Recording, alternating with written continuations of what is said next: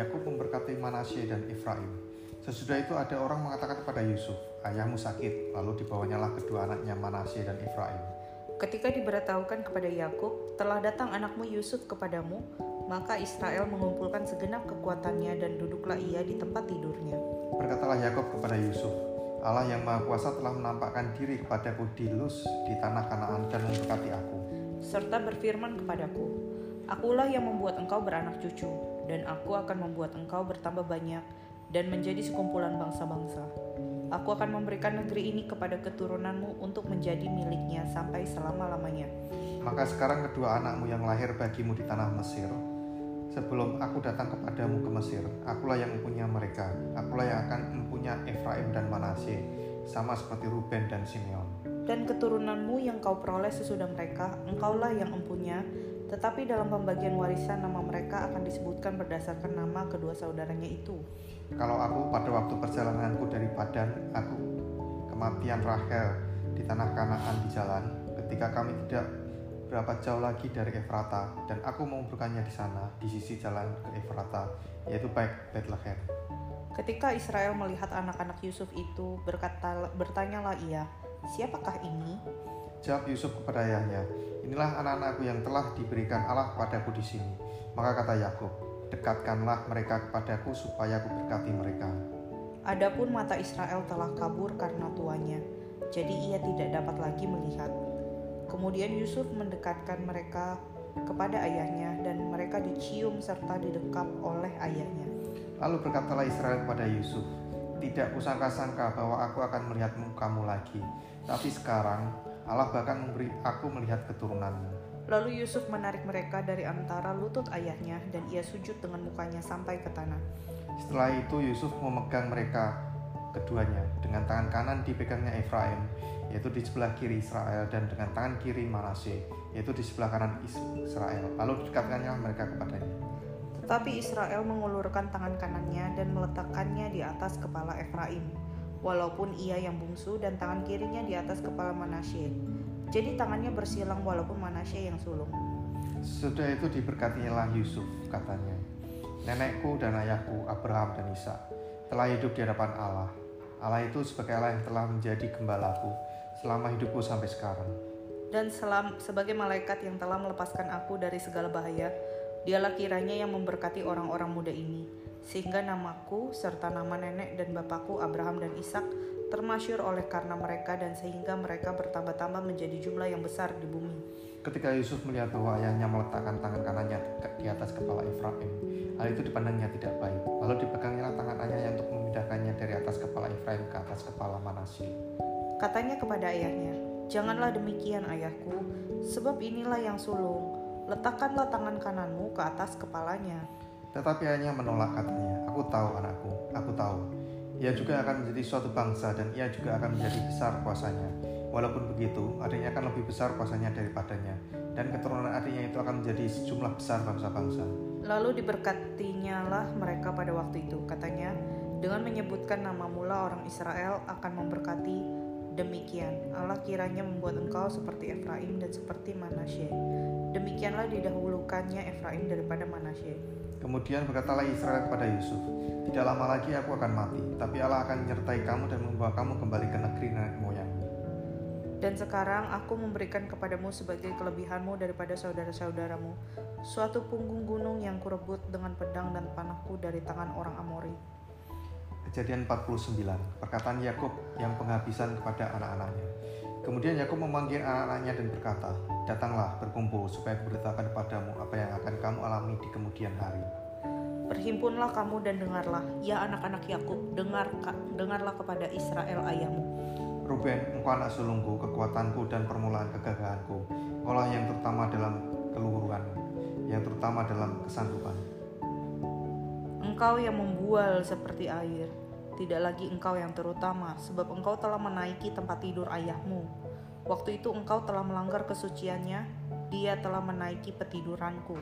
Simeon dan Lewi bersaudara, senjata mereka ialah alat kekerasan. Janganlah kiranya jiwaku turut dalam permupakatan mereka.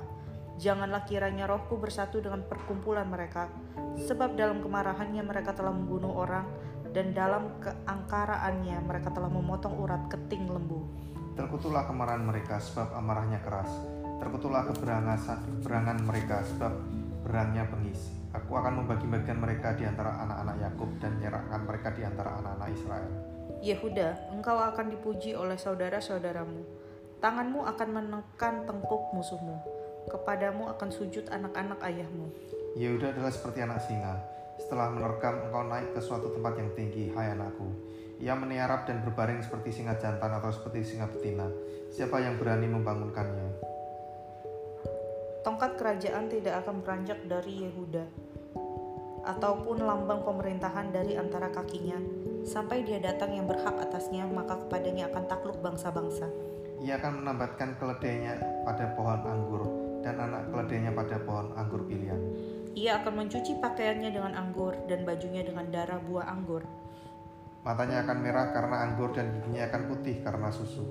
Zebulon akan diam di tepi pantai laut. Ia akan menjadi pangkalan kapal dan batasnya akan bersisi dengan Sidon. Isakar adalah seperti keledai yang kuat tulangnya, yang meniarap diapit bebannya. Ketika dilihatnya bahwa perhentian itu baik dan negeri itu permai, maka disendengkannya lah bahunya untuk memikul, lalu menjadi budak rodi. Adapun Dan, ia akan mengadili bangsanya sebagai suatu suku Israel. Semoga Dan menjadi seperti ular di jalan, seperti ular beludak di dena yang memagut tumit kuda, sehingga penunggangnya jatuh ke belakang. Aku menanti-nantikan keselamatan yang daripadamu ya Tuhan. Gad, ia akan diserang oleh gerombolan, tapi ia akan menyerang tumit mereka. Asher makanannya akan limpah mewah, dan ia akan memberikan santapan raja-raja. Naftali adalah seperti rusa betina yang terlepas, ia akan melahirkan anak-anak indah. Yusuf adalah seperti pohon buah-buahan yang muda, pohon buah-buahan yang muda dari mata, daripada pada mata air. Dahan-dahannya naik mengatasi tembok. Walaupun pemanah-pemanah telah mengusiknya, memanahnya dan menyebunya. Namun panahnya tetap kokoh, dan lengan tangannya tinggal lihat. Oleh pertolongan yang maha kuat perlindungan Yakub, oleh sebab gembalanya gunung batu Israel. Oleh Allah yang akan menolong engkau, dan oleh Allah yang maha kuasa yang akan memberkati engkau, dengan berkat dari langit di atas, dengan berkat samudera raya yang letaknya di bawah, dengan berkat buah dada dan kandungan. Berkat ayahmu melebihi berkat gunung-gunung yang sejak dahulu, yakni yang paling sedap di bukit-bukit yang beradab ad- abad-abad. Semuanya itu akan turun ke atas kepala Yusuf, ke atas batu kepala orang yang teristimewa di antara saudara-saudaranya. Benyamin adalah seperti serigala yang merekam pada waktu pagi yang memakan mangsanya, dan pada waktu petang yang membagi-bagikan rampasannya. Itulah semuanya suku Israel, 12 jumlahnya, dan itulah yang dikatakan ayahnya kepada mereka ketika ia memberkati mereka. Tiap-tiap orang diberkati dengan berkat yang diuntukkan kepada mereka masing-masing. Yakub meninggal dan dikuburkan. Kemudian berpesanlah Yakub kepada mereka, Apabila aku nanti dikumpulkan pada kaum leluhurku, kuburkanlah aku di sisi nenek moyangku dalam gua yang di ladang Efron orang Het itu. Dalam gua yang di ladang Makpela di sebelah timur Mamre di tanah Kanaan, ladang yang telah dibeli Abraham dari Efron orang Het itu untuk menjadi kuburan milik. Di situlah dikuburkan Abraham beserta Sarah istrinya, di situlah dikuburkan Ishak beserta Ribka istrinya, dan di situ juga dikuburkan kukuburkan Lea. Ladang dengan gua yang ada di sana telah diberi dari orang Het. Setelah Yakub selesai berpesan kepada anak-anaknya, ditariknya lah kakinya ke atas tempat berbaring dan meninggallah ia. Maka ia dikumpulkan kepada kaum leluhurnya. Kejadian 50 Lalu Yusuf merebahkan dirinya mendekap muka ayahnya serta menangisi dan mencium dia. Dan Yusuf memerintahkan kepada tabib-tabib yaitu hamba-hambanya untuk merempah-rempahi mayat ayahnya. Maka tabib-tabib itu merempah-rempahi mayat Israel. Hal itu memerlukan 40 hari lamanya, sebab demikianlah lamanya waktu yang diperlukan untuk merempah-rempahi. Dan orang Mesir menangisi dia 70 hari lamanya. Setelah lewat hari-hari penangisan itu, berkatalah Yusuf kepada seisi ta- istana Firaun, "Jika kiranya aku mendapat kasihmu, katakanlah kepada Firaun bahwa ayahku telah menyuruh aku bersumpah kepadanya. Tidak katanya tidak lama lagi aku akan mati. Dalam kuburku yang telah kugali di tanah Kanaan, di situlah kau kuburkan aku. Oleh sebab itu izinkanlah aku pergi ke sana supaya aku menguburkan ayahku, kemudian aku akan kembali lagi." Lalu berkatalah Fir'aun, pergilah ke sana dan kuburkanlah ayahmu itu, seperti yang telah disuruhkannya, engkau bersumpah. Lalu berjalannya Yusuf ke sana untuk menguburkan ayahnya, dan bersama-sama dengan dia berjalannya semua pegawai Firaun, para tua-tua dari istananya, dan semua tua-tua dari tanah Mesir. Serta seisi rumah Yusuf juga, saudara-saudaranya dan seisi rumah ayahnya, hanya anak-anaknya serta kambing domba dan lembu sapinya ditinggalkan mereka di tanah Goshen. Baik kereta maupun orang-orang berkuda turut pergi ke sana bersama-sama dengan dia, sehingga iring-iringan itu sangat besar. Setelah mereka sampai ke Koren Hatat yang di seberang sungai Yordan, maka mereka mengadakan di situ ratapan yang sangat pedih dan riuh. Yusuf mengadakan perkabungan tujuh hari lamanya karena ayahnya itu. Ketika penduduk negeri itu, orang-orang Kanaan melihat perkabungan di Goren Hatat itu berkatalah mereka, Inilah perkabungan orang Mesir yang amat riuh. Itulah sebabnya tempat itu dinamai Abel Misraim yang letaknya di seberang Yordan. Anak-anak Yakub melakukan kepadanya seperti yang dipesankannya kepada mereka. Anak-anaknya mengangkut dia ke tanah Kanaan dan mereka menguburkan dia ke dalam gua di ladang Makpela yang telah dibeli oleh Abraham dari Efron orang Het itu untuk menjadi kuburan milik yaitu ladang yang di sebelah timur Mamre. Setelahnya dikuburkan pulanglah Yusuf ke Mesir dan dia dan saudara-saudaranya dan semua orang yang turut pergi ke sana bersama-sama dengan dia untuk menguburkan ayahnya itu. Yusuf menghiburkan hati saudara-saudaranya Ketika saudara-saudara Yusuf melihat bahwa ayah mereka telah mati, berkatalah mereka, boleh jadi Yusuf akan mendendam kita dan membalaskan sepenuhnya kepada kita segala kejahatan yang telah kita lakukan kepadanya. Sebab itu mereka menyuruh menyampaikan pesan kepada Yusuf. Sebelum ayahnya, ayahmu mati, ia telah berpesan. Beginilah harus kamu katakan kepada Yusuf, ampunilah kiranya kesalahan saudara-saudaramu dan dosa mereka, sebab mereka telah berbuat jahat kepadamu maka sekarang ampunilah kiranya kesalahan yang dibuat hamba-hamba Allah ayahmu. Lalu menangislah Yusuf ketika orang berkata demikian kepadanya. Juga saudara-saudaranya datang ke sendiri dan sujud di depannya serta berkata, kami datang untuk menjadi budakmu. Tetapi Yusuf berkata kepada mereka, janganlah takut sebab aku inikah pengganti Allah. Memang kamu telah mereka-rekakan yang jahat terhadap aku, tetapi Allah telah mereka-rekakannya untuk kebaikan dan dengan maksud melakukan seperti yang terjadi sekarang ini, yakni memelihara hidup suatu bangsa yang besar. Jadi janganlah takut, aku akan menanggung makananmu dan makan anak-anakmu juga. Demikian ia mengumpulkan mereka dan menenangkan hati mereka dengan perkataannya. Yusuf meninggal, Adapun Yusuf ia tetap tinggal di Mesir beserta kaum keluarganya dan Yusuf hidup 110 tahun. Jadi Yusuf sempat melihat anak cucu Efraim sampai keturunannya yang ketiga, juga anak-anak Makir, anak Manasye lahir di pangkuan Yusuf. Berkatalah Yusuf kepada saudara-saudaranya, tidak lama lagi aku akan mati. Tentu Allah akan memperhatikan kamu dan membawa kamu keluar dari negeri ini ke negeri yang telah dijanjikannya dengan sumpah kepada Abraham, Ishak dan Yakub. Lalu Yusuf menyuruh anak-anak Israel bersumpah katanya, Tentu Allah akan perhatikan kamu. Pada waktu itu kamu harus membawa tulang-tulangku dari sini. Kemudian matilah Yusuf berumur 110 tahun. Mayatnya dirempah-rempah dan ditaruh dalam peti mati di Mesir.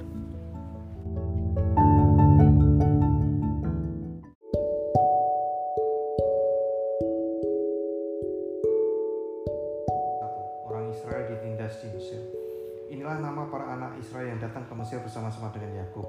Mereka yang datang dengan keluarganya masing-masing, Ruben, Simeon, Lewi, dan Yehuda, Isakar, Zebulon, bin, dan Benyamin, dan beserta Naftali, Gad, dan Asyir. Seluruh keturunan yang diperoleh Yakub berjumlah 70 jiwa, tetapi Yusuf telah ada di Mesir. Kemudian matilah Yusuf serta semua saudaranya dan semua orang yang seangkatan dengan dia. Orang-orang Israel beranak cucu dan tak terbilang jumlahnya. Mereka bertambah banyak dan dengan dahsyat berlipat ganda sehingga negeri itu dipenuhi mereka. Kemudian bangkitlah seorang raja baru memerintah tanah Mesir yang tidak mengenal Yusuf. Berkatalah raja itu kepada rakyatnya, bangsa Israel itu sangat banyak dan lebih besar jumlahnya daripada kita. Marilah kita bertindak dengan bijaksana terhadap mereka supaya mereka jangan bertambah banyak lagi dan jika terjadi peperangan, jangan bersekutu nanti dengan musuh kita dan memerangi kita lalu pergi dari negeri ini. Sebab itu pengawas-pengawas rodi ditempatkan atas mereka untuk menindas mereka dengan kerja paksa. Mereka harus mendirikan bagi Fir'aun kota-kota perbekalan yakni Pitom dan Rames. Tetapi makin ditindas, makin bertambah banyak dan berkembanglah mereka sehingga orang merasa takut kepada orang Israel itu. Lalu dengan kejam orang Mesir memaksa orang Israel bekerja dan memahitkan hidup mereka dengan pekerjaan yang berat yaitu mengerjakan tanah liat dan batu bata dan berbagai-bagai pekerjaan di padang. Ya, segala pekerjaan yang dengan kejam dipaksakan orang Isra- Mesir kepada mereka itu. Raja Mesir juga memerintahkan kepada bidan-bidan yang menolong perempuan Ibrani, seorang bernama Sifra dan yang lain bernama Pua, katanya. Apabila kamu menolong perempuan Ibrani pada waktu bersalin, kamu harus memperhatikan waktu anak itu lahir. Jika anak laki-laki, kamu harus membunuhnya, tapi jika anak perempuan, bolehlah ia hidup. Tetapi bidan-bidan itu takut akan Allah dan tidak melakukan seperti yang dikatakan Raja Mesir kepada mereka dan membiarkan bayi-bayi hidup. Lalu Raja Mesir memanggil bidan-bidan itu dan bertanya kepada mereka, Mengapakah kamu berbuat demikian membiarkan hidup bayi-bayi itu? Jawab bidan-bidan itu kepada Firaun, sebab perempuan Ibrani tidak sama dengan perempuan Mesir, melainkan mereka kuat. Sebelum bidan datang, mereka telah bersalin. Maka Allah berbuat baik pada bidan-bidan itu dan bertambah banyaklah bangsa itu dan sangat berlipat ganda. Dan karena bidan-bidan itu takut akan Allah, maka ia membuat mereka berumah. Lalu Fir'aun memberi perintah kepada seluruh rakyatnya, Lemparkanlah segala anak laki-laki yang lahir bagi orang Ibrani ke dalam sungai Nil, tetapi segala anak perempuan biarlah hidup. Keluaran 2, Musa lahir dan diselamatkan. Seorang laki-laki dari keluarga Lewi kawin dengan seorang perempuan Lewi. Lalu mengandunglah ia dan melahirkan seorang anak laki-laki. Ketika dilihatnya bahwa anak itu cantik, disembunyikannya tiga bulan lamanya. Tetapi ia tidak dapat menyembunyikan lebih lama lagi, sebab itu diambilnya sebuah peti pandan, dipalakannya dengan gala-gala dan ter, diletakkan bayi itu di dalamnya dan ditaruhnya peti itu di tengah-tengah teberau di tepi sungai Nil. Kakaknya perempuan berdiri di tempat yang agak jauh untuk melihat Maka datanglah putri Fir'aun untuk mandi di sungai Nil. Sedang dayang-dayangnya berjalan-jalan di tepi sungai Nil, terlihatlah olehnya peti yang di tengah-tengah teberau itu. Maka disuruhnya hambanya perempuan untuk mengambilnya. Ketika dibukanya dilihatnya bayi itu dan tampaklah anak itu menangis sehingga belas kasihanlah ia kepadanya dan berkata, tentulah ini bayi orang Ibrani. Lalu bertanyalah kakak anaknya itu kepada putri Fir'aun, akan kupanggil bagi tuan putri seorang inang penyusu dari perempuan Ibrani untuk menyusukan bayi itu bagi putri. Saud putri Firaun itu kepadanya, baiklah. Lalu pergilah gadis itu memanggil ibu bayi itu. Maka berkatalah putri Fir'aun kepada ibu itu, bawalah bayi ini dan susukanlah dia bagiku, maka aku akan memberi upah kepadamu. Kemudian perempuan itu mengambil bayi itu dan menyusui. Ketika anak itu telah besar, dibawanyalah kepada putri Firaun yang mengangkatnya menjadi anaknya dan menamainya Musa, sebab katanya karena aku telah menariknya dari air. Musa membela bangsanya, ia lari ke tanah Midian. Pada waktu itu, ketika Musa telah dewasa, ia keluar mendapatkan saudara-saudaranya untuk melihat kerja paksa mereka. Lalu dia lihatnya lah seorang Mesir memukul seorang Ibrani, seorang dari saudara-saudaranya itu. Ia menoleh ke sana sini dan ketika dilihatnya tidak ada orang, dibunuhnya lah orang Mesir itu dan disembunyikannya mayatnya dalam pasir. Ketika keesokan harinya ia keluar lagi, didapatinya dua orang Ibrani tengah berkelahi. Ia bertanya kepada mereka yang bersalah Mengapa engkau pukul temanmu? Tetapi jawabnya, siapakah yang mengangkat engkau menjadi pemimpin dan hakim atas kami? Apakah engkau bermaksud membunuh aku sama seperti engkau telah membunuh orang Mesir itu?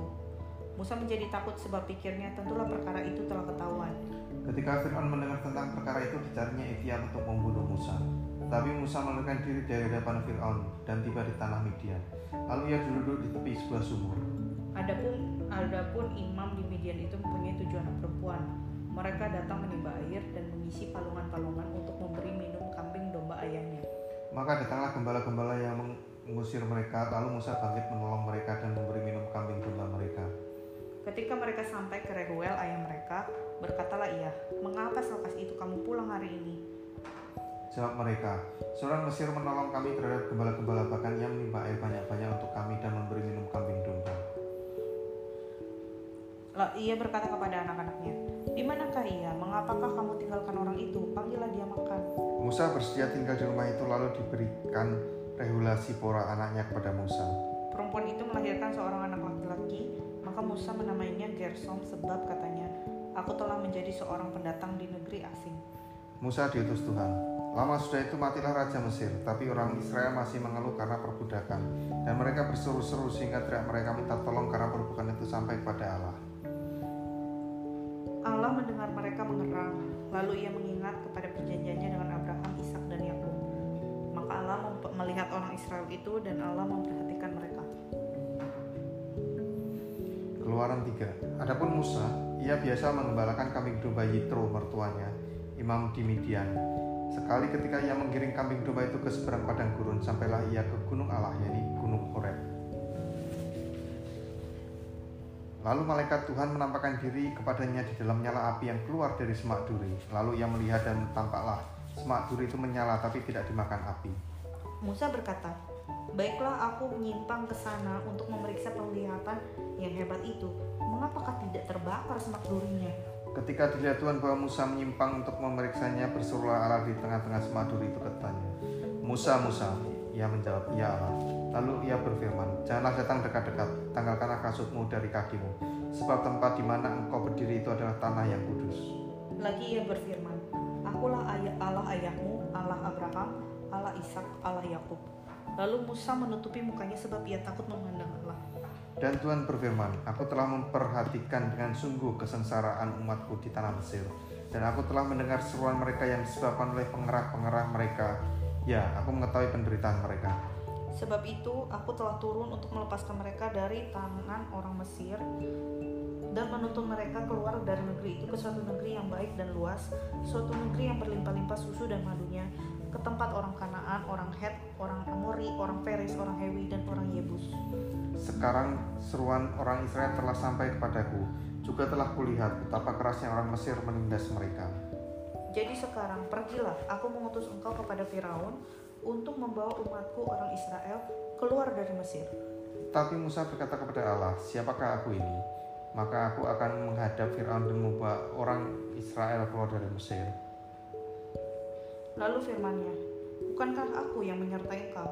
Inilah tanda bagimu bahwa aku yang mengutus engkau apabila engkau telah membawa bangsa itu keluar dari Mesir, maka aku akan maka kamu akan beribadah kepada Allah di gunung ini. Lalu Musa berkata kepada Allah, tapi apabila aku mendapati mendapatkan orang Israel dan berkata kepada mereka, Allah nenek moyangmu telah mengutus aku kepadamu dan mereka bertanya kepadaku, bagaimana tentang namanya? Apakah yang harus kujawab kepada mereka? Firman Allah kepada Musa, Aku adalah aku. Lagi firmannya, beginilah kau katakan kepada orang Israel itu, Akulah aku telah mengutus aku kepadamu. Selanjutnya berfirmanlah Allah kepada Musa, Beginilah kau katakan kepada orang Israel, Tuhan, Allah nenek moyangmu, Allah Abraham, Allah Isa dan Allah Yakub, telah mengutus aku kepadamu, itulah namaku untuk selama-lamanya dan itulah sebutanku turun-temurun. Pergilah, kumpulkanlah para tua-tua Israel dan katakanlah kepada mereka, Tuhan Allah nenek moyangmu, Allah Abraham, Ishak dan Yakub telah menampakkan diri kepadaku serta berfirman, Aku sudah mengindahkan kamu juga apa yang dilakukan kepadamu di Mesir. Jadi aku telah berfirman, aku akan menuntun kamu keluar dari kesengsaraan di Mesir, menuju ke negeri orang Kanaan, orang Het, orang Amori, orang Feris, orang Hewi, dan orang Yebus, ke suatu negeri yang berlimpah-limpah susu dan madunya. Dan bila mana mereka mendengarkan perkataanmu, maka mereka harus beserta para tua-tua Israel pergi kepada Raja Mesir, dan kamu harus berkata kepadanya, Tuhan Allah orang Ibrani telah menemui kami, oleh sebab itu izinkanlah kiranya kami pergi ke padang gurun tiga hari perjalanan jauhnya untuk mempersembahkan korban kepada Tuhan Allah kami. Tapi aku tahu bahwa Raja Mesir tidak akan membiarkan kamu pergi kecuali dipaksa oleh tangan yang kuat. Tapi aku akan mengacungkan tanganku dan memukul Mesir dengan segala perbuatan yang ajaib yang akan kulakukan di tengah-tengahnya. Sesudah itu ia akan membiarkan kamu pergi. Dan aku akan membuat orang Mesir bermurah hati terhadap bangsa ini, sehingga apabila kamu pergi, kamu tidak pergi dengan tangan hampa. Tetapi tiap-tiap perempuan harus meminta dari tetangganya dan dari perempuan yang tinggal di rumahnya barang-barang perak dan emas dan kain-kain yang akan kamu kenakan kepada anakmu laki, laki, lelaki dan perempuan. Demikianlah kamu akan merampasi orang Mesir itu.